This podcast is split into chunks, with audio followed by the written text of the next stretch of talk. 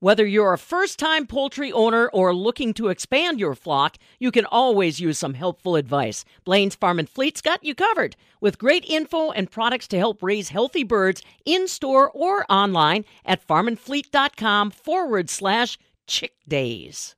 The American Coalition for Ethanol is working hard to secure farmers access to clean fuel markets with climate smart agriculture.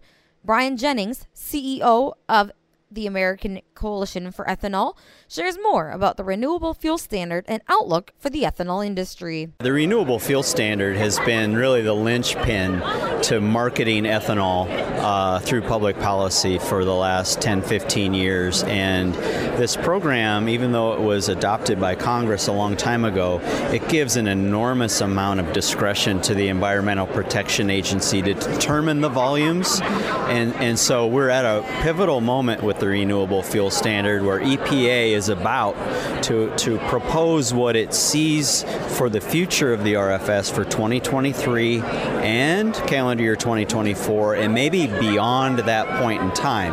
And so this is crucial for our industry as we're looking at the end of the month. We need to see robust volumes from EPA. We're very concerned about the prior mismanagement of the Renewable Fuel Standard Program by the agency.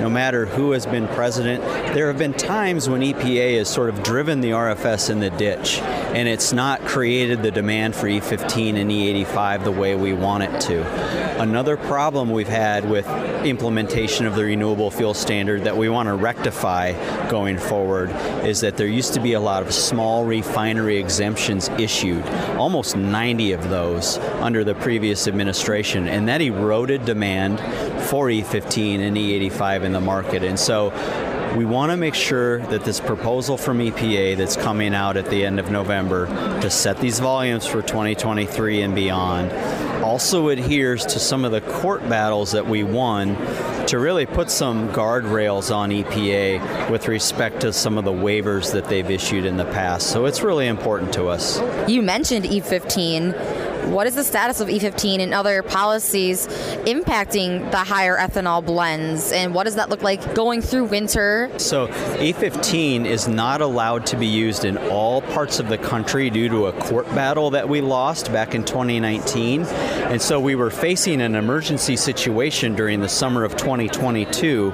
And thankfully, because gas prices were so high and no one cheerleads that, but because ethanol was such a lower cost product than gasoline, the president president issued an emergency waiver that allowed E15 to be used during the summer months in all parts of the country. So that was a huge sigh of relief. It gave consumers a break at the pump. It gave market access for our members, which is really important uh, from the demand side of things.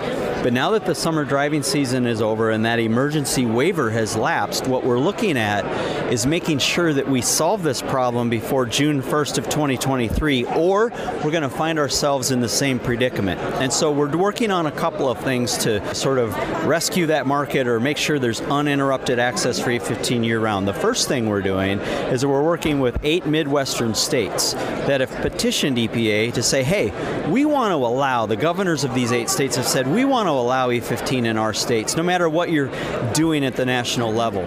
We expect EPA is likely to, to endorse that at some point in time, but that's not a national solution. So we're also working uh, with uh, bipartisan members of the United States Senate to get legislation adopted, and that's ultimately the most important way to, to get over this E15 hurdle is to, to get legislation adopted that allows it to be used nationwide permanently, um, and we're working hard to do that before the uh, June 1st of 2023 comes around. Now moving into the Inflation Reduction Act and the benefits for the farmers and biofuel producers. So how is that all affecting things? So this Inflation Reduction Act, and maybe it's a poor name for the legislation, but it's it's got billions and billions of dollars in new tax credits and incentives. Really are designed to boost the production of lower carbon fuels. And the future uh, demand for liquid fuels is really going to be predicated upon its ability to reduce greenhouse gas emissions compared to gasoline. Corn ethanol already does that in a very significant way today, but some of the new provisions in this Inflation Reduction Act are, if we take advantage of them, are set to even better lower the carbon footprint. For example, there's $18 billion in climate smart agriculture money that farmers can take advantage of to implement practices such as conservation tillage or uh, more efficient use of fertilizer. And that's important because corn production is responsible for about half of ethanol's carbon footprint. So if we can do things on the farm that, that become more efficient and reduce ethanol's carbon footprint, it helps us get to that point where we're a low carbon fuel, uh, net zero, maybe even a net negative fuel. And then there are some new tax incentives in this legislation that would spur uh, the market for sustainable aviation fuel, which would be a new market outlet for ethanol. So we're not only dependent upon the, the vehicle, you know, the passenger fleet out there, we can work our way into the aviation fuel market. There are uh, tax incentives for carbon capture and sequestration, important technologies that ethanol plants can take advantage of to further drive down their carbon intensity scores and monetize those investments in these clean fuel markets that are coming up around the world. And so we're working with our members to try and take advantage of these new tax incentives, to maximize the benefits of these new tax incentives so they can remain competitive in the future. Can you talk about the state of the ethanol industry and the marketplace going into the winter months, you know, and then projected 2023, even potentially 24, depending on where things are at. Yeah, and, and to answer your question about the state of the ethanol industry and the market, I think it's instructive to take a couple of steps back and realize the body blow that our industry suffered during the pandemic. You know, when when demand in that March April timeframe of 2023 dropped, just just like a you know off off the edge of a cliff, um, it was incredibly painful for our producers. A lot of them had to shut down for a prolonged period of time. They had to lay off staff. It took them a while once we were, began to recover from the pandemic to get staff back in some of those instances to get their operations up and running at the normal rates that they are.